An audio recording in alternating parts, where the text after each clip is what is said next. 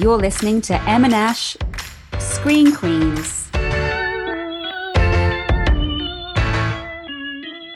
Hello, you're listening to Em and Ash, and we are the Screen Queens, bringing you the finest cross generational tips on what to scroll past and what should make the watch next list on your streaming weapon of choice.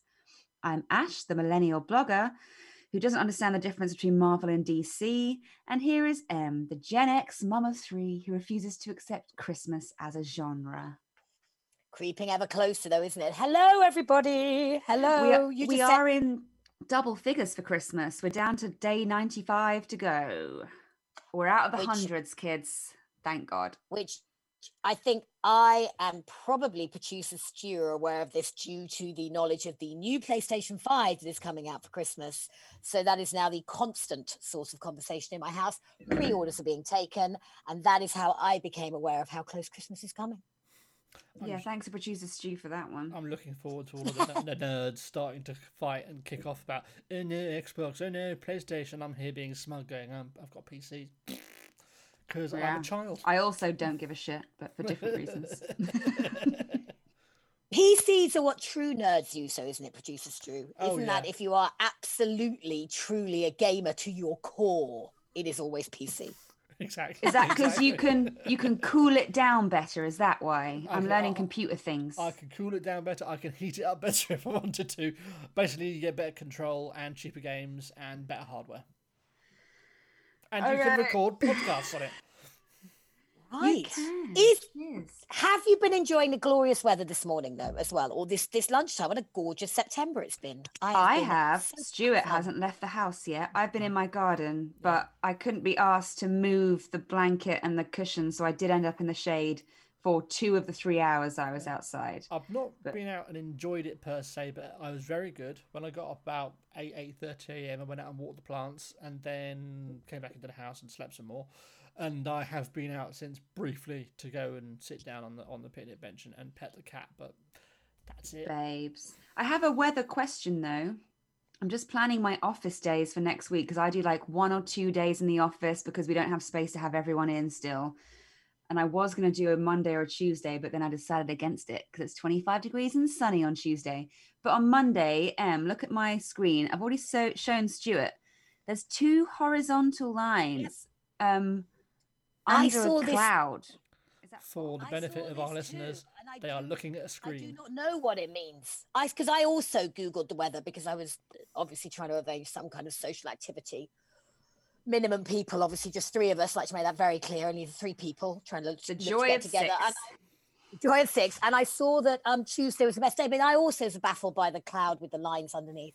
Maybe Thor, God of Thunder, is preparing to come down. Maybe that's what that signifies. Well, no, because then you get a, you get a lightning bolt. Talking about Avengers. Oh God, Well, yeah, I had to watch a fucking Vengers with you bozos yesterday when it was gloriously Loved sunny. it.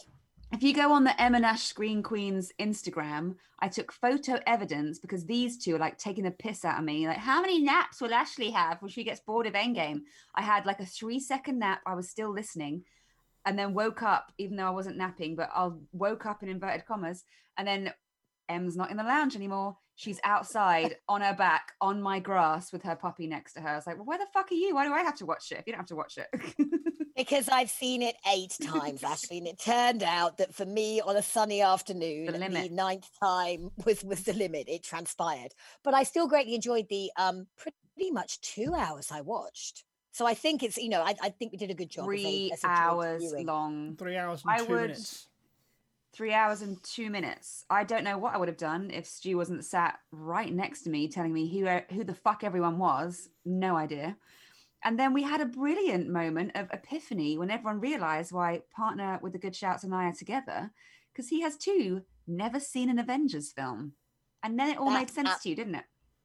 It absolutely threw me. Then it made sense to me. It threw me that I was meeting a thirty-three. Is he the same age as you He's guys? 33, yeah. Oh, look at all of you, exactly thirty-three. It's so sweet. What 87. year- Bam. what a year 87 was um Uh-huh. yeah i was i was kind of baffled that a 33 year old had never seen uh, but then i remembered he does date you so you're correct i was like the match made in heaven reason. For sure. I think it's Um, the I'm only reason there has- Stuart and I don't go out, isn't it, Stuart? Too much Marvel. Too much Marvel. Yeah, I mean, it, it would never work. Ash, I'm sorry. You'd be under my that. Patio. I'd be like the spare wheel every week while you two could just romantically do it from your room. It would be great. Third wheeling. Um, right. So I haven't got much else to share this week. I don't think we, you know, we only recorded, didn't we, on Tuesday? That was when I had water Yeah. dripping through my ceiling. But Oh, today, God, everything yeah. much more relaxed. The plumbing is okay.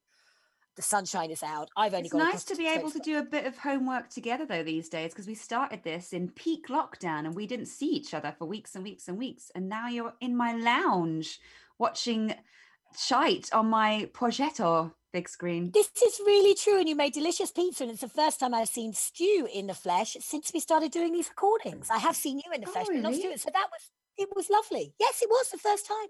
We- we- and then the, la- the, la- the last time we saw each other in person was probably, if not very early this year, the very late last year.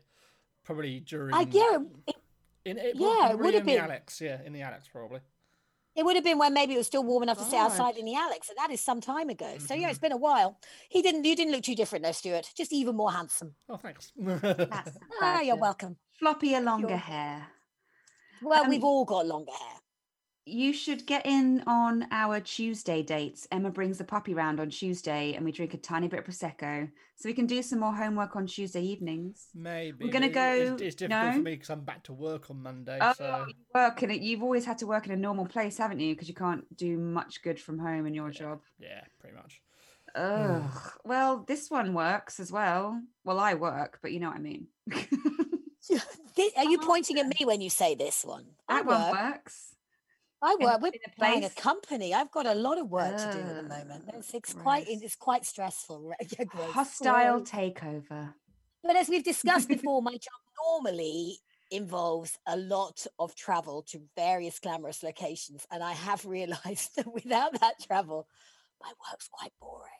Well, it always sounded boring to me, Emma, because you smell chemicals and make people buy them, right? Well, yeah, right, you really have taken that down to like absolutely zero degree interest. Yes, Ashley, but sometimes that can be quite interesting because you might go and show people creative things and you talk about what the smells remind you of and how they smell. And, you know, it, it, it can be, you, you can go to, like I say, you can go to nice, um, nice presentations where people are doing the same thing. So it's not that boring and it involves a lot of going to exciting places. you know, but I I, will admit like. sitting in Bishop Stortford making up prices doesn't really rock. It's not rocking my boat.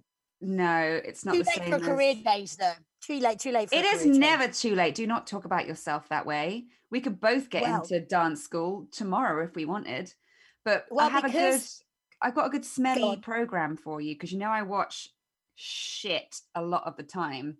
And the first thing we're going to talk about this week is peak Ashley shit. But if ever Trash with ash, as I like to call it. Trash, with ash. ash.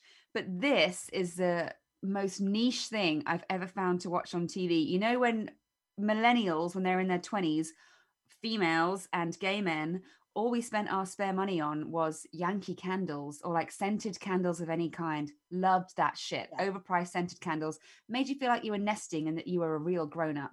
If you have, is it on Sky TV now? Is the QVC channel? Does that still go? I have no idea, but I know of the QVC channel. But I don't know but if it, it's still it was on a shopping channel. it on QVC. As you pointed out, I have a real but job. It's, it's worth it if you watch the Yankee Candle specials on QVC and they're talking. You would love this shit, Emma, because this is what I think you do for a living. They sit and talk for one hour about how this candle smells, what it reminds you of, what it invokes, why you should spend $30 on a fucking candle. And it's incredible. There's a gorgeous man. I don't know his name, but he's got long, sleek, straight black hair. Um, talks a lot about how he was lucky enough to live and work in New York. And his favorite is, I think, like the cinnamon apple spice or some crap. But it's now is the time to be buying your Christmassy scented candles, and the QVC Yankee Candle shows are about to pop off, kids, if they're still in circulation. We used to sell there was a uk branch of the company that their biggest account is yankee candles because in fact you will this is an interesting fact in the uk um perfume industry scented candles are very big but the best ones kids that- and this is i'm not endorsed for anything to this is the aldi scented candles that we Joe love a Malone good Aldi tried- candle. well joe malone tried to sue aldi i think and they've man they've had to change the brand They do a look bit, exactly the were same. Oh, and they're the same sense, and they're the same, you know, the same names. And they're lime- called like number one, number two, number Yeah. three, and all that. Yeah. and they're based on like the pomegranate noir and their lime basil and mandarin and that kind of thing. But anyway, they burn brilliantly. They smell great, particularly for a house which is entirely populated by teenage boys Ugh. and now lots of small animals. So I, I can hide, and, and they're like three ninety five each something. And the, I've got the great smell. huge ones. I have the huge quadruple wick. They are nine ninety nine, friends, and I got I that know. Lo- a Christmas before last, so it's a year and a half going. You selfishly were going to try and get hold of one for me, but you have. Well, I drive yet. around and I look. They'll come back out at Christmas. I'll. Stuart's bored. Stuart's really bored of our candle chat. Stuart, what's your favourite scent of scented candle? What, what's your Christmas scent? What do you associate with Christmas, Stuart? Cinnamon Um, stick, apple strudel. I, I, I have no Fir story. Pine pine cones. cones. I have no, I, Pine have, I. I have no answer to this question. I have no context. I don't understand a word you're talking about. Do you want us to talk about the PS5 again? I, I know more about it. I it have a- looks snazzy, the PS5. I'll say that. Um, should we move on to what we're going to talk about this week? Because we've got five Okey exciting, dokey. very different things to do. Well, to the- say. The talk. trash with Ash segment is um, cheapest weddings. Does what it says on the tin. We'll discuss more later. Um, Netflix has been, well, it's been inundated with calls to remove this from the streaming service. I think it was originally a French film. It's called Cuties about a young dance troupe. it is. Um, It's a directorial debut from a French director, Is and it it really? actually had many. Yeah, because I did a bit of reading. We'll talk about it later, but it was originally quite critically plaud, plaudited, to be honest. And I blame, and I put it on the Em and Ash Instagram feed. I really blame Netflix's choice of poster to Mhm. advertise it. I don't think that's helped Netflix's No. situation, but we'll talk about that in a minute. Yeah, we cuties. Originally called Mignon, which is obviously French for cutie. Oh, I, I thought that was little piece. Little piece is well, that means cutie. Well, means Like yeah, boyfriend, mi- mignon is basically sweet or cute or yeah, little anyway. Oh, nice. Um, my Marvel homework this week was Avengers Endgame, which is apparently good and important. Um, there's a very good documentary on Netflix called The Social Dilemma, which everybody should see. And then I, yeah, uh, even more terrifying, we get to satiate my joy of serial killers, although Dennis Nilsen was a spree killer, not a serial killer, I think. Um, but it's as Des. It's on ITV in this country, but I imagine it'll be sold onto Amazon or something similar. Um, but if you have ITV, you can stream it in the UK. Des is about Dennis Nilsen, that 1980s Scottish serial killer. And then looking ahead, I think if we have time, Stuart's going to tell us what The Boys is about because I'm going to try and watch a few episodes and then we'll review it properly next week. We're into um, that, and I'll give a little shout out perhaps to Ted Lasso, which I have done last week as well. but I'll just give a Again, they love detail. Ted Lasso. I might actually give that a go because I didn't realize that it had the cute guy in it from Brett Goldstein, that Brett we the, ma- the Goldstein. husband with the good taste, bad taste, with exactly Sweet, the same taste as you. Oh, It turns same out taste in men. Has a huge man crush on him. I must find out what his feeling is about um Post Malone, not Post Malone. Who is it that you the I like guy that you like? Machine Gun Kelly and I like Post Malone. Gun Kelly. what? He dumped me for what's her name? Who's that bitch from Jennifer's Body? Megan. Megan. No, he, Megan Machine Fox. Gun Kelly. Yeah, he's going out with Megan Fox because her ex-husband leaves bitter messages all over Instagram about it. He from 90210, but that's really by He's the like eight thousand years old. Anyway, I got you onto this. What Slash my age, Ashley. I think he's about is he your age? yeah, he must be. He was in 902. Yeah, yeah, he must be. 90210 was the original He's Tori Spelling, perpetually thirty-nine in my head. Jason Priestley, Shannen Doherty. We are talking about Megan. You're talking about Brian Austin Green. Yeah, aren't yeah, yeah. yeah, yeah. No, he must be about 45 to 50 because they were completely my. That was completely my generation, if you like. They were completely contemporary to me. He was in born in 1973. Boom, my year, exactly my age. Well, I am much cooler though, and do not leave bitter Instagram messages for my ex model wife. Well, Just wait until Munch leaves you for Machine Gun Kelly. See how you feel. but Brett shall we? Goldstein from Ted Lasso, then my Instagram will go off. Right, anyway. It'll pop off. well, we'll start with trash with Ash because I don't. I don't agree with the guilty pleasure moniker, by the way. You should just take pleasure wherever you get it. Half the world's male population watch a dozen adulterers wearing polyester, running around a field, chasing a ball most of their lives, and they get very angry, and some people stab people over it. So let me watch my fucking housewives and leave me alone. But this, and I'm big into wedding shows, even though I could, I think, I'm pretty sure, not that I've ever done it, I would rather die than go through the stress of organizing a big proper wedding That I was think going it's to be mainly my because my whole first. family is crap. I think, but yeah, I love dresses. I like organized fun. I like other people's weddings. Uh, Yossi, our friend from the old radio show, our dream job is to be a wedding planner. We're going to open our own company one day and do it, but I don't know. It just looks horrendous. My first question was because when you set this as kind of vague homework, I was like, mm. is this Ashley trying to send us a secret subliminal message that she's warming up to the idea of a massive Irish wedding? But sadly, you're telling me No. no. It's we need partner with the good shouts to warm up to the idea that I'm not a complete buffoon and that he wants to actually marry me, which is going to probably I will warm up to the idea of weddings before that.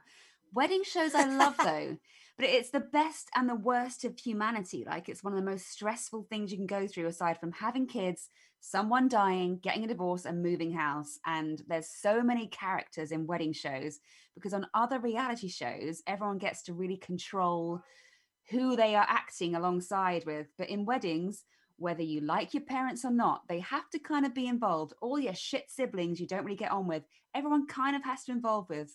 That random bitch auntie that you never really want to talk to, she's going to be there. And I love just people being forced together into these stressful situations. And there's some good couture, but in cheapest weddings, it flips my favorite genre on its head and it does what it says on the tin. Australia's cheapest weddings, people getting married on a dime, and they kind of split each episode up.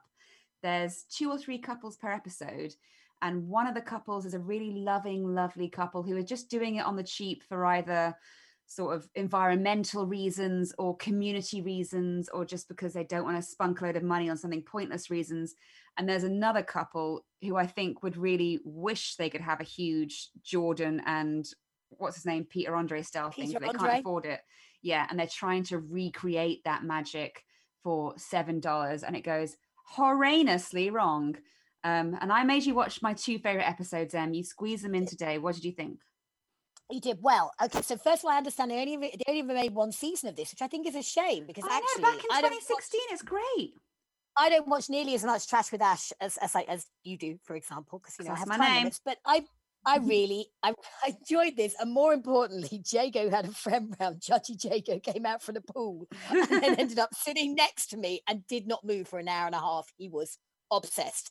Judgy Judgy Jago and I have a lot in common, I think. I thought it was your Yeah. your middle son that I liked the best. No, Because Jago's those up are the- so I watched the very first episode, which oscillates between three couples. There's a couple who live on Norfolk Island, and they would fit into your idea they're having a budget wedding because obviously Norfolk Island. Island is a island that's stuck right in the middle of the Pacific, and they do it's it with three hours community. by plane away from Australia, I think.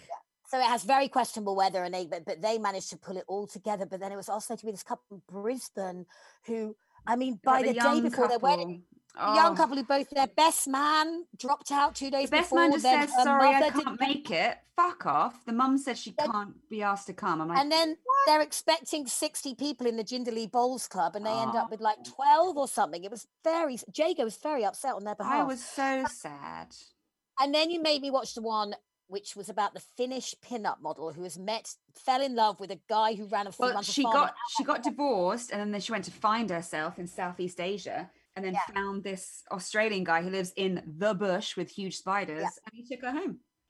and they have no TV and no phone. And I really like the line when they say to the when the guy goes, "So what do you oh, do? You got no TV?" And she's like, "We, just, fuck all the time." Yeah, and then they both laughed hysterically, and it was really cute because they Hmm. they seemed to, and they put on the most gorgeous wedding, and their neighbor helped with the cooking, and they did everything for free. But it was going, it was that one was um aside a control freak woman called Barb.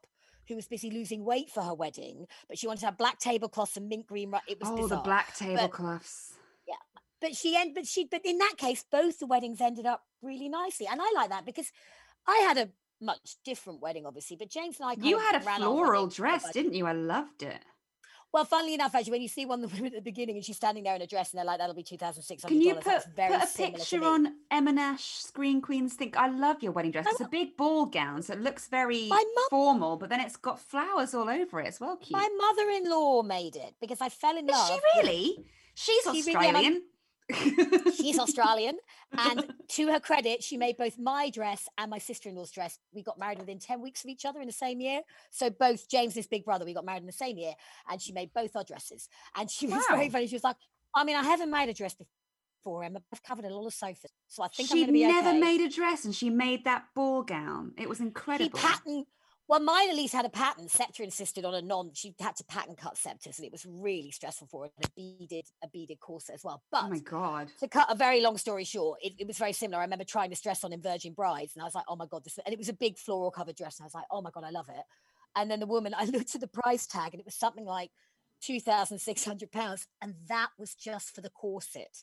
So I think the whole thing was going to be like. So I stood Fuck there, and they virtually had they virtually had to rip it off me because they give you a fake bouquet to hold up to and to stand on it. And they virtually had to rip it off me. Anyway, I enjoyed cheapest weddings. Ashley, I thought it was charming and um, fun. and Stuart, next you time you make me watch a Marvel film, I'm going to make you watch one of my wedding series. Is this more or less fun than your scented candle chat you went through earlier?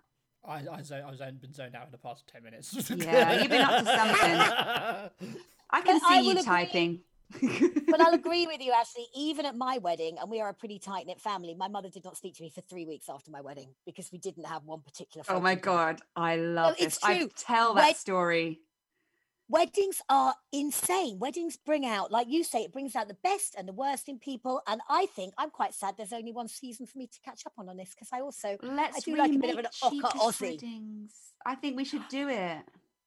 you, me, and Aussie. It'll be a dream. Dream come. I said I was looking for a career change. Let's try it. Let's try And it. you know So, how yeah. to run businesses and stuff. We just want to pick people's dresses and tablescape. We don't actually want to do any of the work, FYI. And make them feel great about themselves on the day. That's Yeah, what I like bitch, you look awesome. Well, so I where did I find cheapest weddings? I found that on Netflix. It's an old Australian reality TV series, so it should be anywhere. You'll be able to stream it wherever you steal or legally stream stuff. It's cute. I love it. I can also recommend Disney's Dream Weddings on Disney Plus. Um, less fun, less Again, charming. Again, husband with the bad taste, quite addicted to that. You guys are the Good. same person. Same same deal. Moving on to more serious things. so Netflix has come under severe fire, I think mainly in the US and the UK for putting cuties out. And now I've seen it all the way through. I will give you a million dollars if any of the people who are throwing this under the bus have seen it all the way through or have any understanding of filmmaking or storytelling or sexual politics. Um, it's about an 11 year old girl. Ah, I'm not sure what her what her home life is. I'm not- is she she's Senegalese? Senegalese. Senegalese Okay. French, yeah. so they've moved to this kind of metropolitan, bustling French city, but she lives in a very traditional Senegalese home. And she's trying to fit in with the new girls at school. And there's this little crew of 11 year olds who have started a dance troupe because they've seen an older group of girls do the same thing. And they're also watching videos online and they are copying. And I'm not having a go at my main bitch, Cardi B, because she's on fire. They're copying sort of WAP style dance moves, very the kind of shit Britney was pulling at the height of her mid noughties fame. It's very sexualized.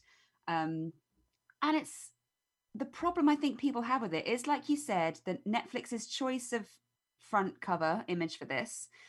And the female black director, by the way, has chosen to shoot their dance scenes incredibly suggestively. They're shot from the male gaze on purpose to make you really understand what you're doing to little girls when you show them examples of femininity and examples and, and you repress them with masculine ideals this is what you need to be. So it's not okay for 11 year olds but it's okay for 16 year olds it's okay for 18 year olds it's okay for like, where's the line? You're still It's teaching young women from a very young age this is how you need to behave. And then you're you're in uproar when they start doing it. And by the way 11 is old. 8 year olds are putting this shit. Well, because the, key point is obviously our heroine Amy is, as we said, she's in a Senegalese French household, and her father, mm-hmm. who you don't see, you see her mother, Ugh. you see her grand her grandmother, and you see her um, little brother. But her father is marrying another woman because obviously within this He's culture that is generally wife. it's accepted. He's taking a second wife. So you have the point of it, I suppose, is that you have this 11 year old girl in the middle who is torn between her incredible traditional incredibly traditional upbringing and then this sort of sense of freedom and westernized liberalization that that these girls are offering her from school. Now i didn't find it, you know, because the, the director has come out and said, look, I, you know, this is, I'm, I'm making this film. I know it's uncomfortable. I want us to face up to the fact that we are hypersexualizing our young people.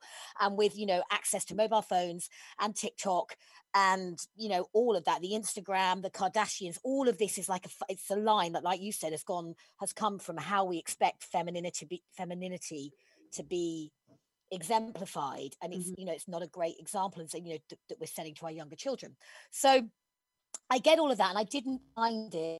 I, I, think she does. I think everything that's filmed is for a, you know is for a point. I think it makes a point. However, as a film, I wouldn't give it like five out of five because I felt I was being bashed over the head very heavily by a large French baguette, maybe to make its point. I was like, I get it. And I do think that I know you say this happens at eight, but quite unusually. I mean, I I've got 13 year old boys, so I've hung out and I've got all my friends in town. We've got, you know, I know quite a lot of 11 and 12 year old girls.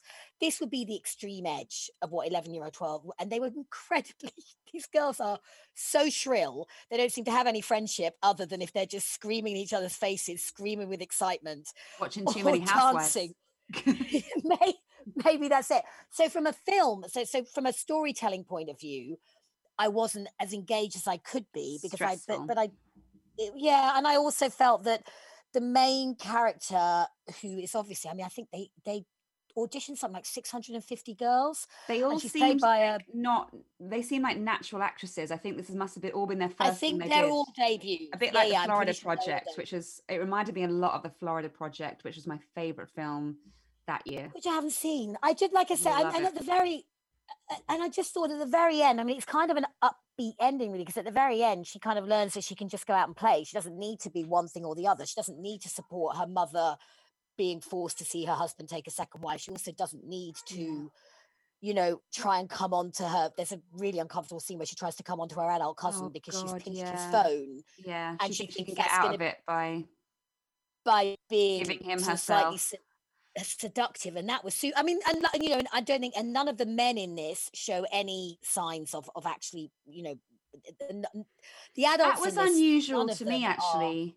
I was because i didn't um read anything else about it other than the uproar i'd seen online and there are it's directed in a way that makes you think something far more sinister is about to happen. So i was wondering maybe there is a terrible sexual crime that happens in this because that's what i was expecting based on what I know of men in these situations in films. And that didn't come. So it's very positive on the side of men and older people, actually. So it's the lead is lucky to have this mother that stands up for her against the matriarch of the family, which I think is her husband's mother, which would not happen in that um, home in general at all. The adult cousin does the right thing. He doesn't go all R. Kelly on us. No. So I think it's we have very idealized versions of the adults in this I, story and i think that's meant to show us look you can reverse the bad that's done by the internet and the society's expectations on very little girls if you have supportive adults around little girls which does not happen enough.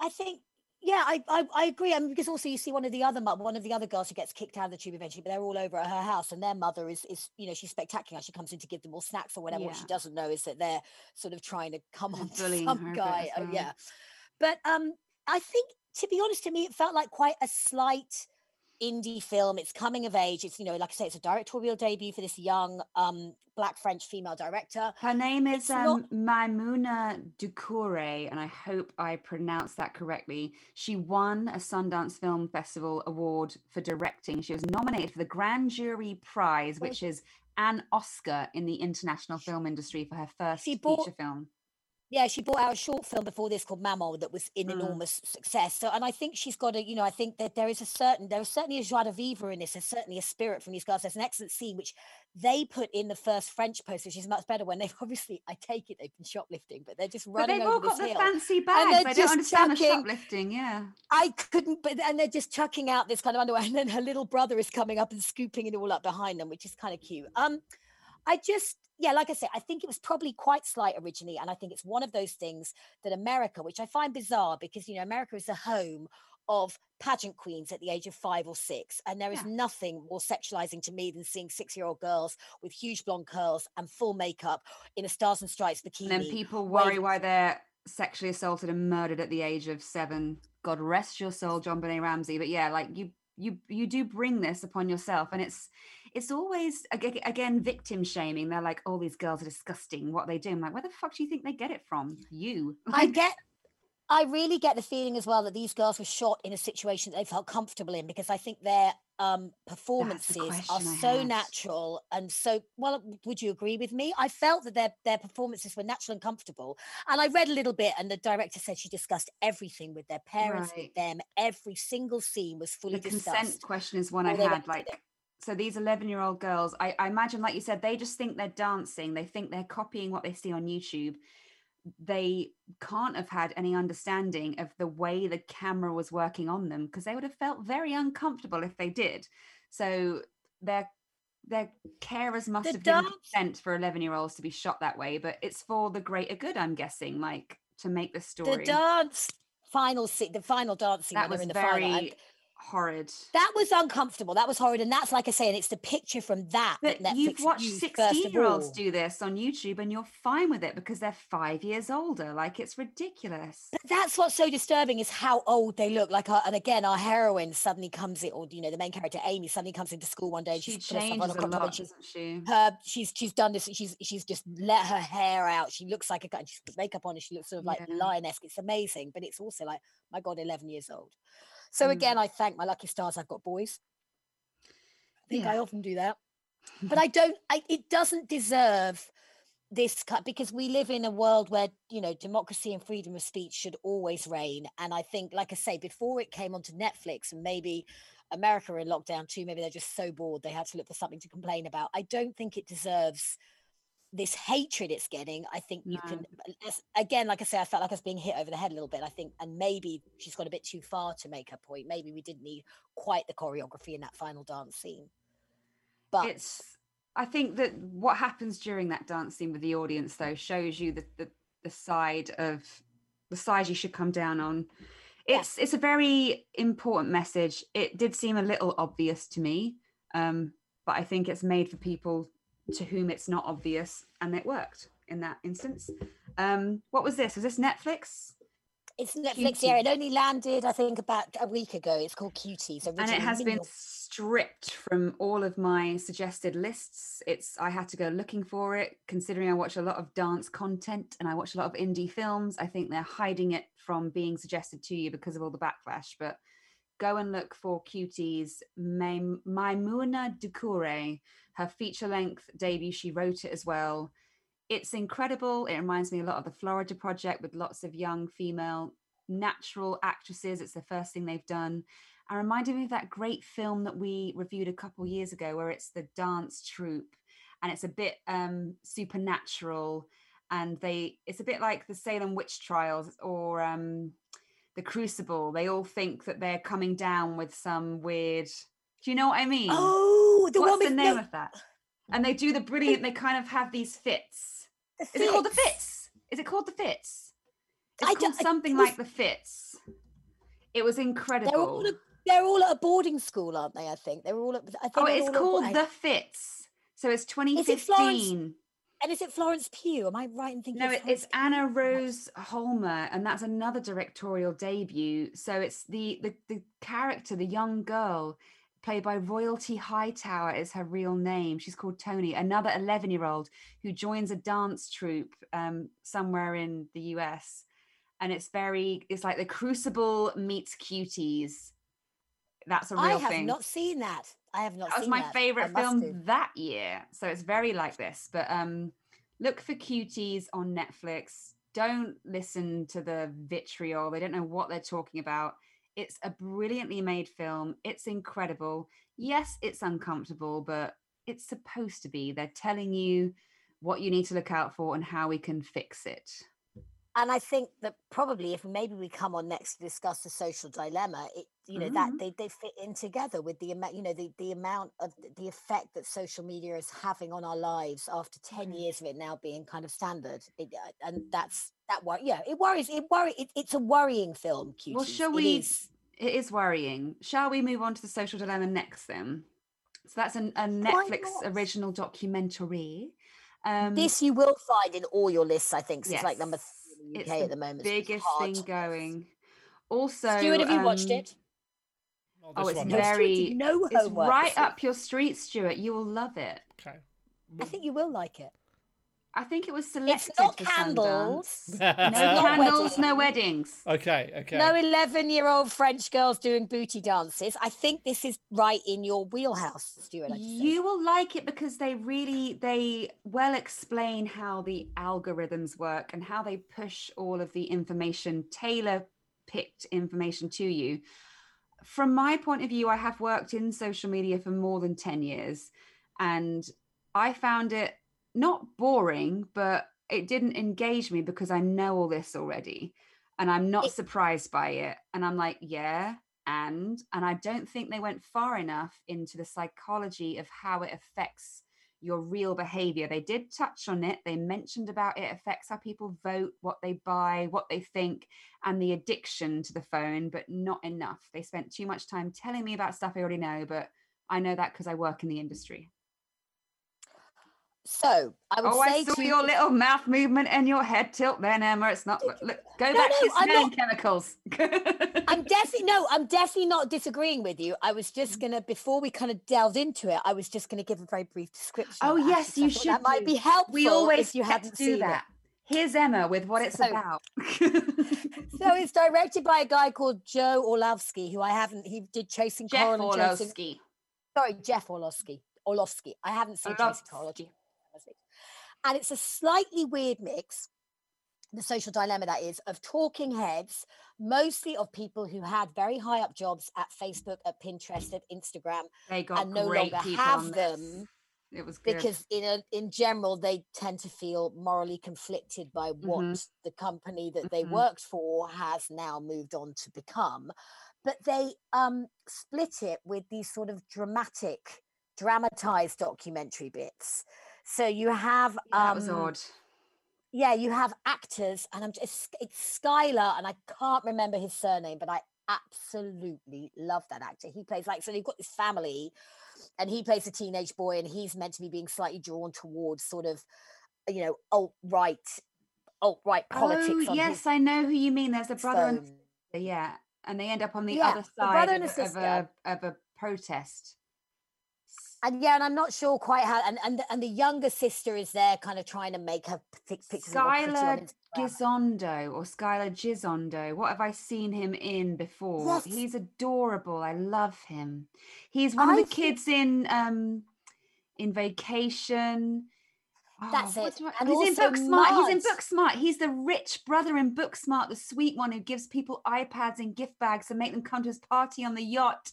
Oh, and is he not also? Is he not? Was he in Mud with Matthew McConaughey? Am I right in thinking that?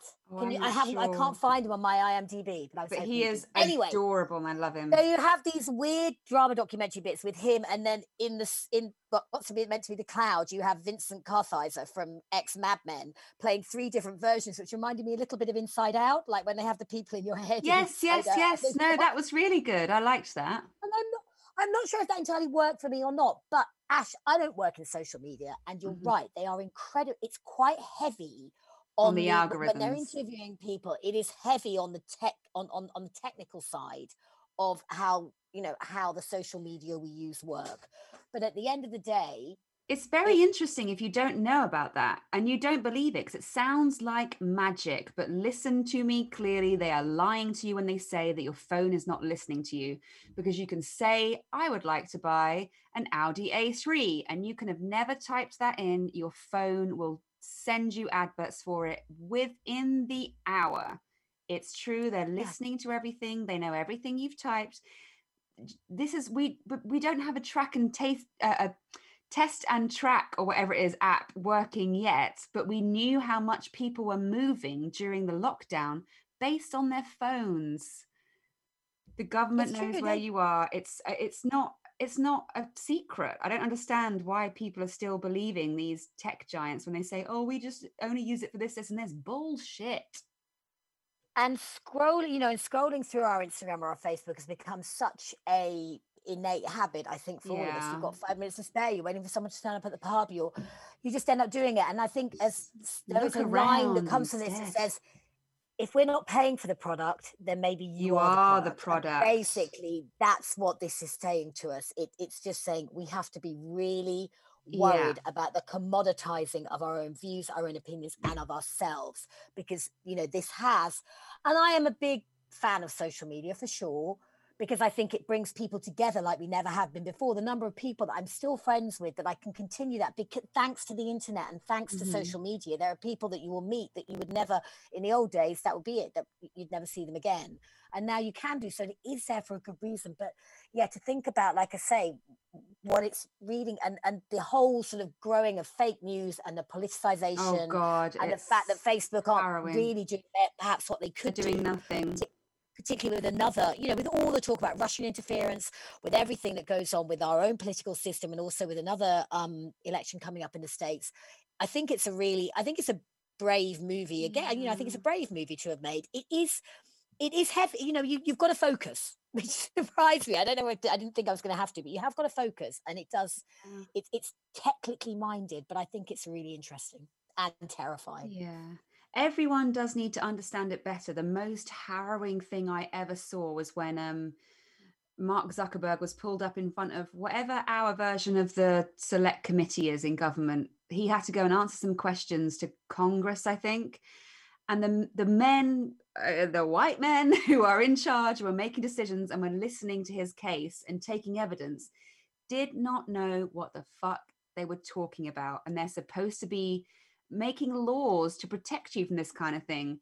And you could see Mark Zuckerberg, he's a cunt for all he's worth, but the poor the, the man, it was hilarious.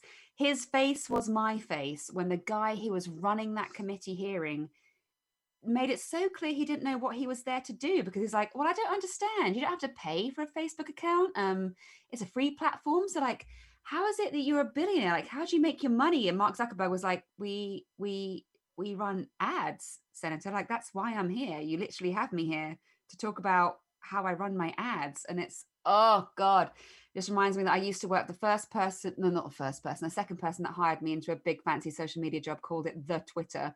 And that was a guy making the decisions.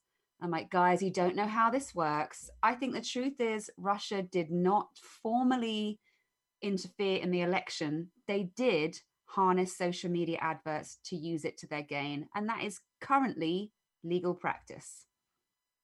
I think that's it. I think it's it's taken, you know, it's taken off so quickly and so and, and, and so it's become this it's like trying to put the genie back in the bottle, isn't it? And it's and, mm-hmm. and I don't know if I would go so I don't know if Mark Zuckerberg is absolutely the worst. Well, he's think- just too think- autistic to know what happens That- with people. that with his I would agree with. I don't think he realizes. Qu- quite what it's done, but there are, you know, there are more evil-minded people out there who can harness the bad sides of it. So, yeah, I think it, it's not exactly what I was expecting this documentary in terms of, like I say, the mix between talking heads and and this kind of dramatization again is maybe a- you know there's a there's a scene where the mother's like right we're all going to lock our phones into our you know Oh timekeeper yeah. cereal box in the kitchen or whatever. And again, I felt a little bit like I was being bashed around the head, Mm. but I, I I'm pleased I watched it and it has made Yeah. me consider for not the first time that I should maybe take Facebook off my phone. yeah. I don't want to get well, I Instagram. don't now, I like do. yeah, I do Instagram for myself, but I haven't done social media for myself a lot for a long time because I spend all day on it and I would rather die than do it in my spare time. But I fill my spare time with other dumb shit that's pushed to me from various other platforms. So I think the problem with the social dilemma is it's certificate 12, which doesn't even really matter because I think everyone under the age of 30 knows all of this already. We need to be telling people who won't be watching this documentary what's going on and they're not necessarily big Netflix users. I think you're on the younger end of people who should be watching this, Emma, to better understand what it's doing to your kids. And I think no one's going to watch it who needs to watch it. Everyone who's watching this already knows what's going on. We need to find a way to tell other people what's It's not What's even that? what it's doing to my kids, actually. I say it's also what it's doing to myself. To I mean, you, know, yeah, yeah, okay, yeah, I sure. should be. I am a mature grown up, but allegedly, but it doesn't make any difference. I think I'm still being fed. Addiction's still being addiction. Fed lies. Exactly. Exactly. And if I can't give up alcohol, which I never will, then maybe I should give up oh, Facebook. Oh, babe. Oh, that's what I meant to mention, by the way. By the way, that was a social dilemma. It's on Netflix. I am so PSA public service announcement. I am very much looking forward to Stoptober, and we should all do it together because we fucking need it. I went ape shit with the drinking during lockdown. Emma, don't look at me like you need it, man. Hold up what's in your I've hand. I never- have a Queen Anne of, of um, Prosecco, Stuart. What you got? Um, I'm Half-assed. I was drinking squash. I have no alcohol in the house. so Were I'm drinking at the you? moment, Well, yeah. producer Stu is exempt from Stoptober. Woohoo! Emma, we let's do it. Okay. I'm very much Okay. looking for okay. She's like Okay. shaking her head while There's saying not- okay. I feel like There's a lie in that. or there's not a single person who knows me that won't that wouldn't fall over backwards that. But okay, maybe I But that means you Stoptober. need to do it, and you're the same. Uh, people always laugh at me when I do my dry Januaries or my What? Lents or whatever, and I'm like, I can do it, kids. I have more. I'd probably be happier doing Stoptober than dry January because January is so miserable. I can't see how you can get through it without booze. And I've also Mm. never forgiven husband with a bad taste for the time that he did dry- January, but didn't actually tell me he was doing dry January. So he just started. well, yeah, and then We've got just silently judging. it. This is what he Partner with also- the Good Shouts did was- to me. It was like five days in, and I was like, "You're not having a drink." He's like, "Oh no, I decided to do dry." And I was like, "Why the fuck didn't you tell me?" I'm were doing supposed to join in. Include me. Partner with the Good Shouts did this exact same thing to me. We were both talking about doing Stoptober. and I'm like, yeah, let's do it. And then for the past, actually, he broke it yesterday, but two days previously to that, he just didn't drink anything. And he was like, oh no, I'm going to start cutting down. I'm like, Well, I can do. I thought we two agreed. days, We're doing Ashley. October. This is September. two I can do days, two days. two Well, can full days, maybe two- can we in do a row. weeks? Can, can, can I ease into Stoptober by just not drinking during the week? So one thing that's um one thing that's happening is is that so sorry Ash, uh, it's it's sober for October is the one you're thinking of. So you go sober for October, Yeah. Stoptober they brand that off for non-smokers apparently. Oh, that's a smoking. It's a smoking. Well, I can do Stoptober as well. That's Oh, yeah, easy. There we go. But I, I- either Rob. Anyway, but the I'm fun- gonna do both. The funny, the funny thing is, is that this year, presumably because 2020 and being a bit of shit, and everyone not- needing some They are not promoting it. they're not promoting it. They're saying, "How sober will you Oh, go?" are they say, not? No, no, no, they're saying this year have a sober-ish October. Well, So- I think I think Emma's right as well in that if you don't feel like you can do it, don't exclude yourself. So partner with the good shouts did damp January. I did dry January. Like he was very honest with himself. Why lie and then feel like shit because you fuck up once or twice? And he did a really good damp January. And I think I only managed three weeks of it. So Em, if you want to do, I'll hold you to account for A no drinking Monday to drizzly Thursday. October. That's fine. I'm going to try and do full October and then you do no Monday to Thursday, okay?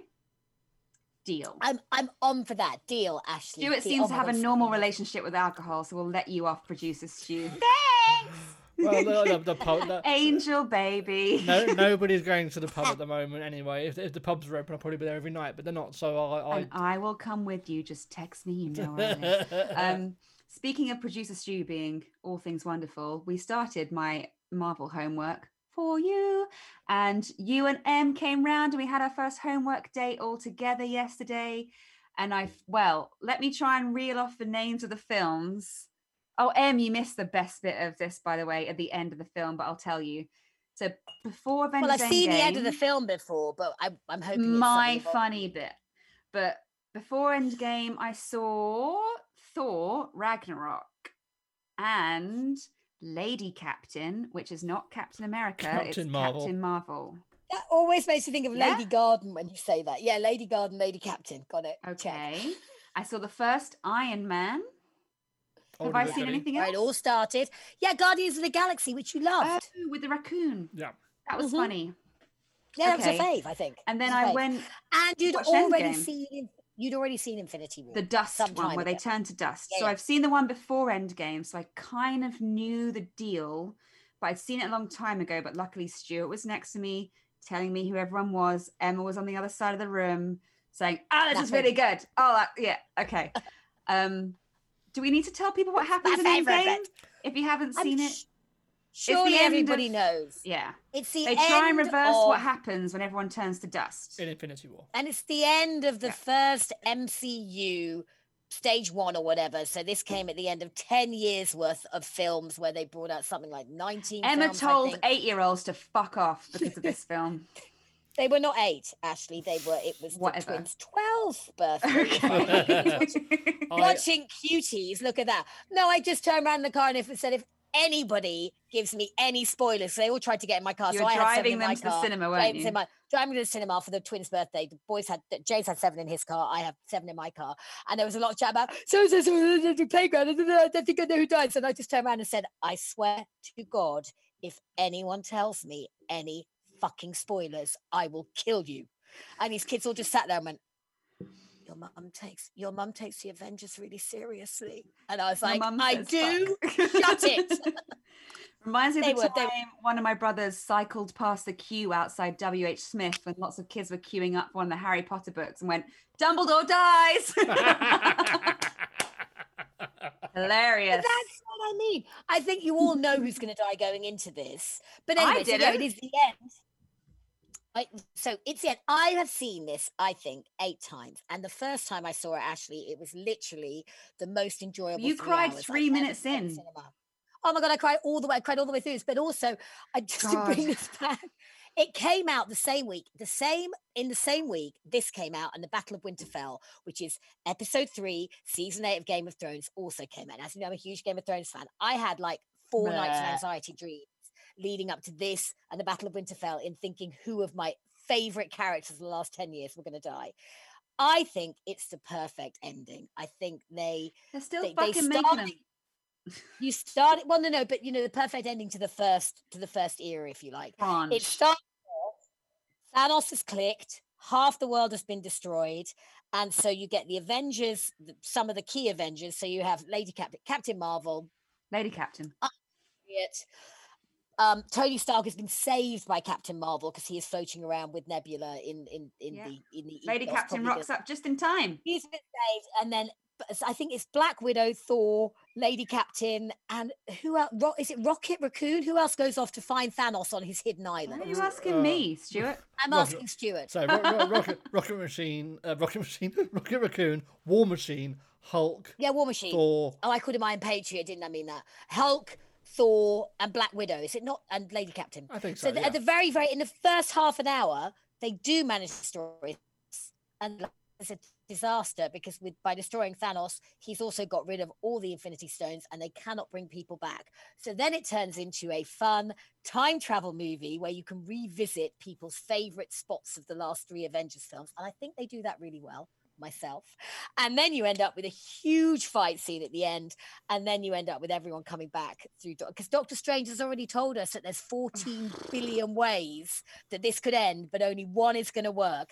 Then the ultimate Oh, sacrifice I happens. missed that line. Then everyone cries. No, I think he says that maybe in Infinity War actually. Oh, Before he disappears at the end of Infinity War, he says there's just one way this can go. Maths.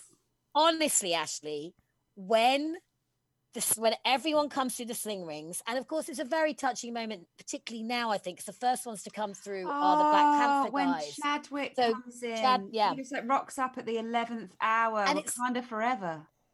It's amazing, and then And they bring him back to life, but we can't bring back. And then you have Captain America just standing there saying, Avengers, assemble.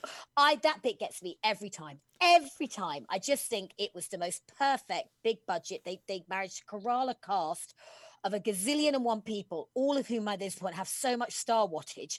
They give everybody mm. a moment. They give everybody their uh-huh. time to shine. I Okay, that's disagree what I with the time to shine. I do have a positive thing to say about Endgame. It did hit, it hit me enough in the feels to understand why everyone is so attached to this franchise and these characters. It really worked for me, but I, it obviously isn't good enough if it took Endgame to pull me along with their story.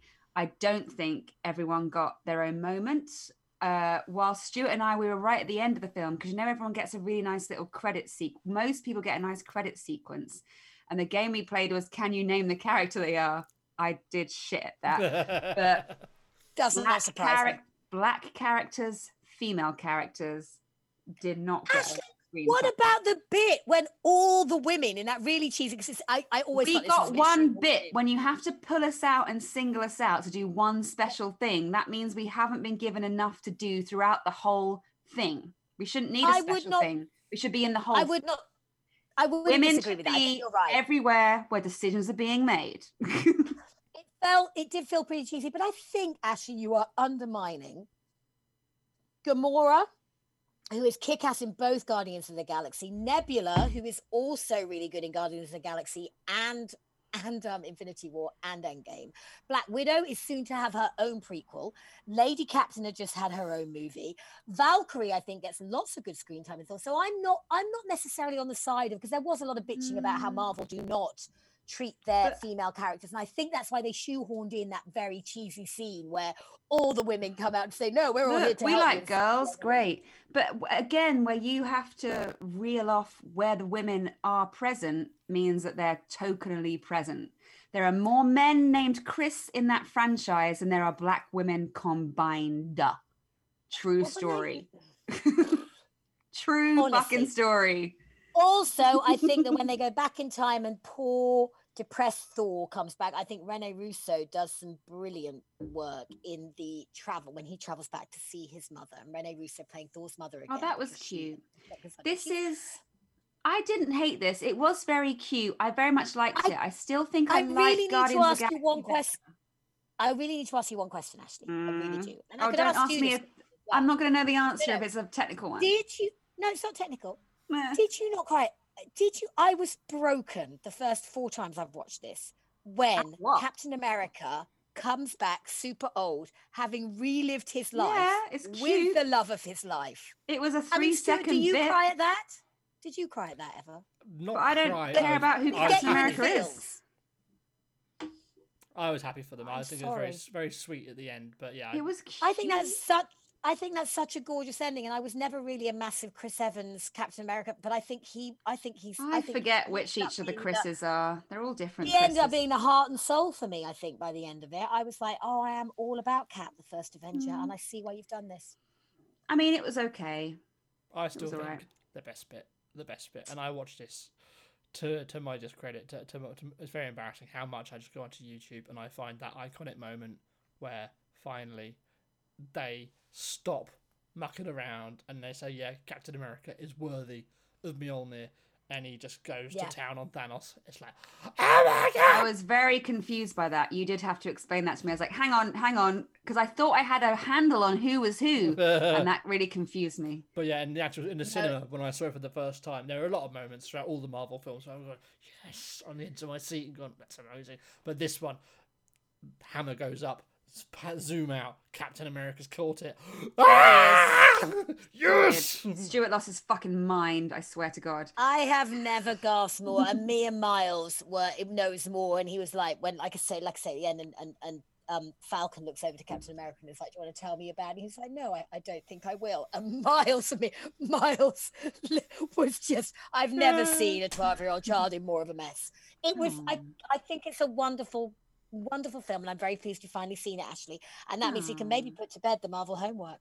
Hopefully. Um, but based know, on though. so my intro though, I have to caveat, I have to precise this question. My intro does say I don't know the difference between DC and Marvel, but Wonder Woman is DC. yes, Catwoman Correct. is DC. yes. Cat, well, Catwoman's Batman, yes. Batman. She, So I think DC has been serving women fierce realness for decades, and Marvel is woefully behind. I love the first two Batmans, partially, mostly because of Catwoman in the second.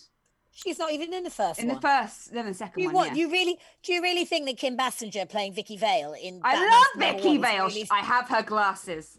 Shut your damn mouth about Vicki Vale. I'm not saying um, you don't love her, but I don't think she's a remarkable depiction of But you know I think they did a emancipated they feminist tried. women. They did a much. It doesn't matter whether it's a feminist character. They gave huge amounts of screen time and they sold films off the back of massive female characters dc and they've been doing it for decades and marvel is shit It depends entirely Okay, on what Ashley, medium you're talking okay. about. I, th- I think. I I think. think I'm gonna Sorry. I'm gonna. I can't really go with that. Black with Scarlett Johansson is a marvelous Black Widow. They've given her some awesome. uh, No, no. she's a no, low Ashley. rent catwoman she's wearing the same outfit but 30 years later Also, talking of DC, I watched Batman Begins again last night because we were talking Why? about Christopher Nolan last week. Well, because we were talking about Christopher Nolan last week, and I thought I actually haven't. I must have watched The Dark Knight and probably The Dark Knight Rises at least three or four times, but I hadn't watched um, Batman Begins. And we started rewatching it, and I'd forgotten how poor Katie Holmes is. I will say that that was Oh, some terrible Katie casting Holmes. right there. Whatever. she should have been left her at dawson's creek to drown i don't know why she worked Sci- ever. Scient- Scientologist. She was a Scientologist hostage, I think. But she was anyway, hostagized um that was no terrible. Right. Have your kids seen the first two Batmans? They're very scary, by the way, but I love them. I love them. I I love them. You mean the Tim Burton ones, yeah? Tim with the- Burton's Batmans. Yeah. uh, they're my, Husband with a bad two taste favourite slapped some slapped some seal on the other day. I think it was Kissed a Rose, which of course is from the Batman soundtrack. I remember listening to a lot of that Prince Batman soundtrack. I'm not sure if they have, you know. But yeah, that They're that great. Kiss from a Rose, that was Kiss from Batman a Rose Forever. from the shit one. For the Batman Yeah. Forever, yeah. The um, what the John. But it's from So Bat. It was from Batman. Prince did. Um, Prince did the Jack Nicholson Batman. He did the first one. Then you had the really dark one with Danny DeVito as the penguin. I love them both. Michelle Pfeiffer. I think that's why I'm Mm. scared of clowns because of the taser clowns on their little scooters. Right. But anyway, Producer Stuart very kindly pointed out that we're already at an hour, which I'm impressed about with our rel- relatively slim. I think you need to let me live, Stu, number one, and I will move on. Um, done. that was Avengers Endgame, 12A. It was all right, but I didn't really get it. It's it's better than all right, as everybody knows. It's okay. Um, whatever. deeply into my wheelhouse now, we have a serial killer. Um, it's actually my my deep wheelhouse is documentaries when we have real law enforcement and detectives and criminal psychologists talking to real criminals. But this is a brilliant dramatization about Dennis Nilsen, who this would have rocked. Emma, you must remember this. You would have been a teenager, would you? Or 10? How I'm old had you been? I was 10.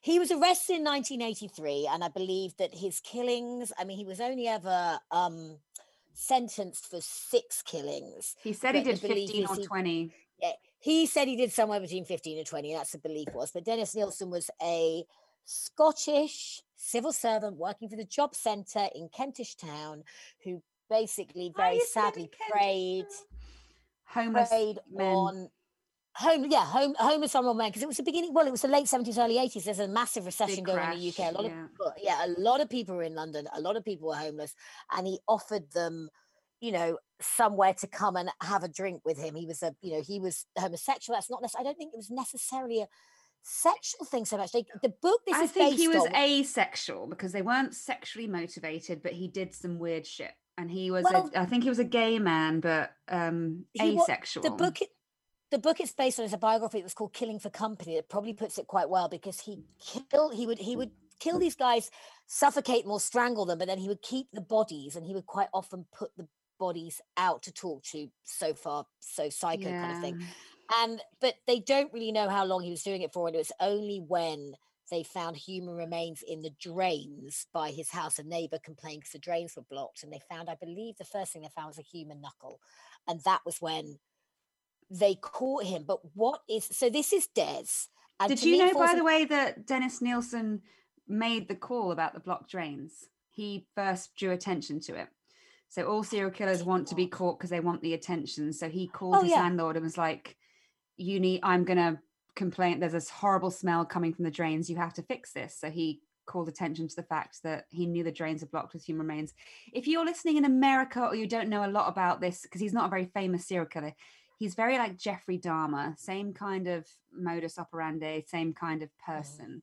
Um, and he was. Well, that big for us in the UK at the time, I guess. i don't know yeah i mean i don't know yeah yeah i don't know if i'd say he's the same kind of person as Jeff, but very similar modus operandi, like you say, but, you know, yeah. and and yeah, like vulnerable, picking up vul- people who aren't going to be missed. A lot of these people, they had they spent a long time trying Yeah. to identify the bodies because these were people who hadn't been reported missing because they'd run away from home. They'd been, you know, they were drug addicts. They were, yeah, they they they, they were they were the people that fall through the cracks in society, and he noted that, and he made. But he is, it's a little bit like watching. So it's three parts on ITV. Which disappointingly does mean, as Stuart pointed out, you have to watch it on ITV Hub, which So many adverts. adverts, or which is such a shame because I think if you could just sit down and watch this in It's three, I think each impactful, isn't it? It's very impactful. yeah, they're about 50 minutes each without adverts. They're an hour with adverts and then 50 minutes. So you, you can watch all three. And it's David Tennant, best known obviously to be Doctor Who and also The Amazing Mhm. Stage, which we discussed previously on this podcast. And he is very, very good as He's Dennis Nilsen. horrible in this. He is horrible in this. he gives you chills because obviously Dennis. the- One of the things they could never understand about Dennis Nilsen, like I said, so this is based on a biography that Brian Masters wrote called "Killing for Company." So he wants to call this biographer in because, as you said, Ashley, he's desperate to be famous. He's desperate to be known. He, He asks wants a this to lot be about about, him. Am I in the papers? How many people have written Yeah. about me yet? He's very concerned with this. He, he he refuses a lawyer, but he hires a biographer while he's awaiting trial. And then he tries to claim not guilty. At the, even when he says he's going to claim, he goes into the trial and he claims not guilty, uh, which just For throws attention. everybody. It's all for attention. He is, but it, it's a little bit like watching an extra long episode of Mindhunter, and a lot of it's Yes, just yes, yes. to him and trying to work out why he did this. And I think in both truth and in this show, there didn't seem to really be an answer. He didn't have that kind of, there didn't seem to be a bitterness or a revenge or any sense of why he was killing these he guys. doesn't other- know he's he's very detached. He he is classic dead behind the eyes. He does not know. And not to these people are reprehensible but dennis nilsen jeffrey dahmer i feel like they really are affected by not being able to live outwardly and openly as gay men and they're just so confused about why they hate themselves and everyone hates them too and that's that will definitely feed into their anger and their hatred. But people didn't hate, I mean, because actually, funnily enough, when they He was loved, his- Den- Dennis Nilsen, Yeah. wasn't he? But not happy enough, it- obviously. all the guys he worked with at the job centre were like, no, Des would never have Sound done that. guy. uh, you know, it, yeah, it's, it, but he clearly was, anyway, and he carried on seeing that Brian Masters, the guy who wrote his biography, carried on visiting him, I think, for a good 10 or 15 years in prison. He went on going to see him just, And this because- is an openly game. Well, actually, I don't know if he- was living as openly. if he was openly gay, but he is, yeah, he is gay. I don't know if he was openly gay. Um, But- and that, that actor is brilliant, Jason Watkins. He's a brilliant English character actor. You'll see him in things like The Crown and W1A.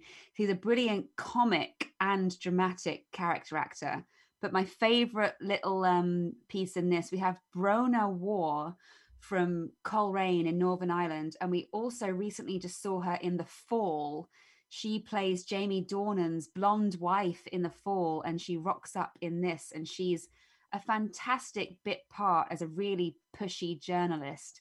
Um, well, Emma, you love Daniel Mays, and I I do like Daniel Mays because I liked him in Ashes for Ashes. So he plays, Ah, he plays the, he plays the DCI in charge of it all, and and he does a really good job. There is He's a in the worst film ever to be made called Fisherman's Friends, and he plays the exact same character I've never in seen it. everything he's ever done. He Fuck you, Daniel doesn't. He's Mays. very good in Ashes for Ashes. He's very good in this, and he's very believable. It's a But- little bit too much smoking, maybe. It's a lot of kind of like we're Bolshy, in a bolshy, 80s office. Yeah, ah. It's all very um life on Mars. It's 1973, and I'm having oops. There's Yeah. a bit of that. Yes, Stuart. So yeah, I've not seen this one myself, but I have been reading some of the stories about it in the press and stuff. And one of the things I find quite amusing by it, it's sort of a one of those sort of things that happens that makes you realise, well, actually, this is actually a success. People are really watching this, and it must be good because it's making people concerned, worried, and scared, and scared enough to complain to Ofcom about it. So there have been several Oh, Ofcom yeah? complaints about this series, um, largely concerning the details of which that they discuss the the the the sort of point by point how the murders worked, what he did to the bodies, all that stuff. But then, as you're just mentioning now, smoking, a lot of people have complained to in the Ofcom. office. Oh, oh Well, yeah, really about all the smoking, yeah, about all the smoking. So never mind the grisly murders. That man's smoking a bit much.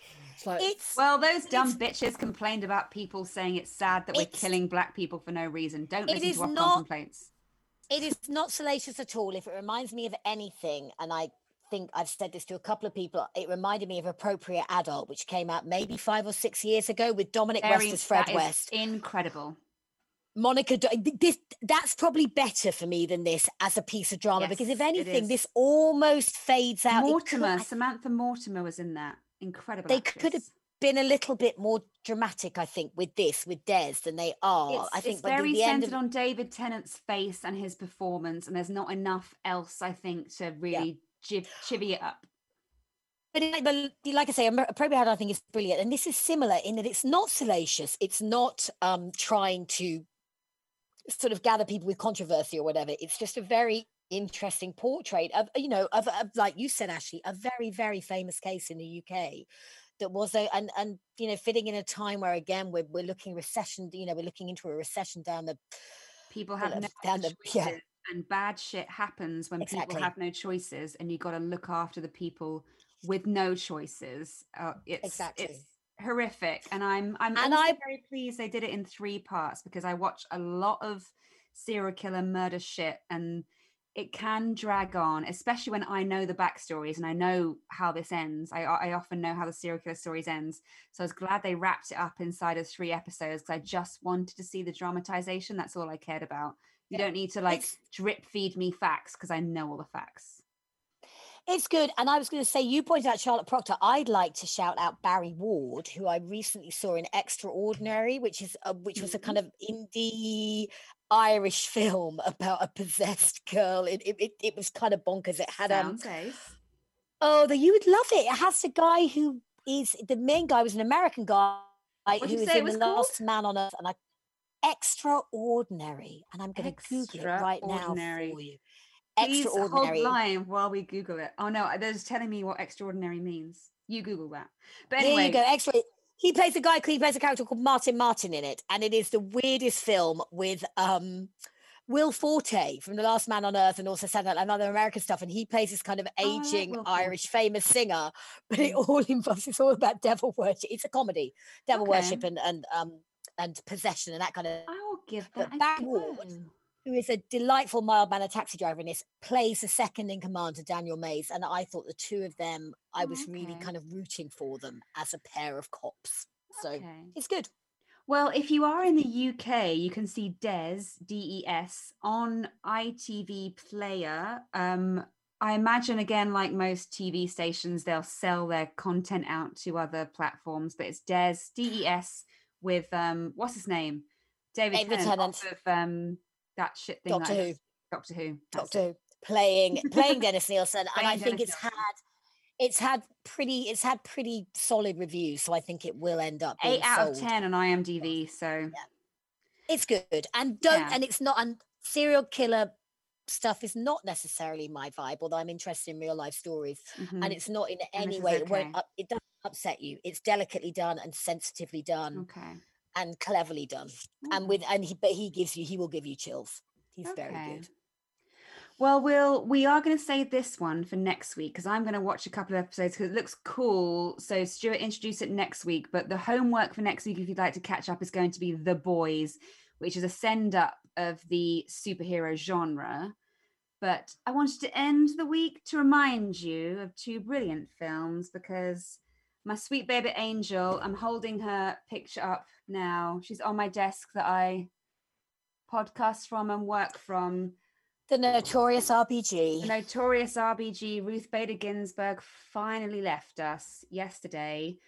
Um, there's a great film called On the Basis of Sex, uh, starring Felicity Jones and Armie Hammer. It's a dramatization of her life, which you should have a look at. But the better one came out the same year as a documentary called RBG, um, focusing on her life. And yeah, you need to get to know this woman and what she's done for you. If you are a lady, the reason that you can get a credit card without your husband signing for it is because of her. The reason that you can take a mortgage out without a male co signatory is because of her. The reason that you can just about still get an abortion in America or have access to the pill is because of her. And while she was in law school, her husband had terrible cancer. She had a new baby. She attended all of his classes, wrote up his notes, attended all of her classes, looked after their baby, nursed him through cancer. And she was the second ever woman appointed as a Supreme Court justice in the United States. There have only been four. And Ruth Bader Ginsburg died. I think she was 87. Was she Seven, yeah. 83? Was she No, 87? it's seven. Okay. And she left us when we needed her the most, sadly. And she is gone. So please go and have a look at RBG. The documentary is fucking ace. That was a Netflix original, I think. But on the basis of sex is like a nice, lighter version, dramatized version of her life. And you are going to fucking feel that loss next time they nominate someone to the Supreme Court, bitches. So It's okay because Trump's told us it's going to be a woman. Probably Sarah Hang Palin. on, I have the first good thing I have to say about Mr. Donald Trump, and the last, I think, not. I hope. I Stop hope, it. I I am hope sitting down. does more good things. You're all sitting down. Watch the video of when he leaves the illegal rally he last held on the day of her death because he packed thousands of dumb cunts into a stadium to get coronavirus. Get off my dick, Richard. Yeah, I say cunt. Um, but he came out and a journalist just shouted at him, Ruth Bader Ginsburg just died. And he gives a really great response to that. Yeah, and yeah. I can't believe he did that. I am impressed by I that. And I hope he's we have we And I- have to remember he is human ashley. I mean i know he's donald trump. He is also human. So let's Yeah. hope that but i was also going to say you ashley are going to love the boys because Yeah? their use of the c word is liberal and also awesome. Get off my I cunt, am- Richard. I am now secretly well not even so secretly fully in love with karl urban and his use of the c bomb in the boys is always a joy always Okay. Keith well, Urban, going to be my Karl homework. Urban. any of them Do I we can't wanna think of any other homework. Do we want to do an oldie but goodie? Emma, you haven't We picked do. one. I picked one and you And both we said no. to watch it. It's got like a hundred million on IMDb. Nashville, you will not regret this. I you Okay. won't, Ashley. Can I steal Stuart it? may do. Am I able to steal It's- it? I think it's on Amazon Prime for absolute free. You guys. Nashville. No. Nashville, it's Robert Altman. It's an absolute 1976 bicentennial year. It is a brilliant classic. Um, honestly, I studied it for my Nashville girl. No, not Nashville girl, just Nashville, Ashley. What in 1976 Nashville comes up with Nashville girl. As long as Well, it's not don't a put that- candle documentary. Look, just put Nashville in. Nash. Okay, 1975. I apologize. Okay. 1975.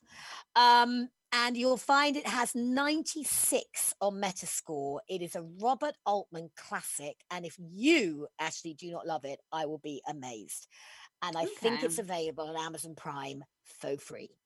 I had to study as Mm. part of my course. People don't really think I actually did a course, but I, I did. She did a real thing. university- Well, is it was it American Studies? Because that's not a course. it was American Studies. Yeah. Uh huh. I thought so. I thought so.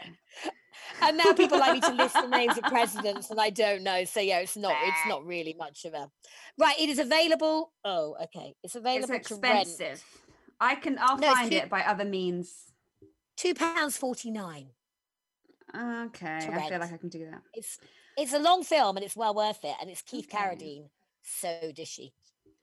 Well, thanks everyone for sticking with us through all of lockdown. We only started this kind of halfway through lockdown. We didn't think it would last this long. We thought we'd be back on the radio. Toot sweet. Oh, This is 18 episodes. This is episode 18. 18. I think we should really be Oh, proud of God. ourselves. I'm proud of ourselves. We'll have a 20th birthday party, huh? Uh, uh, is it- if you think about it, it's it's, it's 19 or 20 if you count the lost Oh yeah, episode. because the lost episode. yeah, so not and 19 Pearce. Last including- episode and the, the pilot pilot, that we yeah. can't ever play because our sound. I will recording so never play the pilot. Stuart didn't exist for the pilot. It was bad. And I was smashed off my tits. like even more than now. Like even Emma, who never judges me, she's like, "You were slurring a little bit." I was like, "But yeah, that was a It was the bad, beginning of lockdown. bad Times thing. were complicated. It was times so next week, the boys. I keep throwing out. I'm just going to say it once again. Watch Ted Lasso, people. It's I'm going to watch some Ted Lasso and The Boys and Nashville. there you go. And then we'll find other stuff to fill it out. Yeah. Thank you, Well, guys. thanks for listening, everybody. Thanks, producers Stu and Em. Remember to hit subscribe. It takes you one second. It doesn't hurt you, but it really helps us. And goodbye. Goodbye. Bye bye.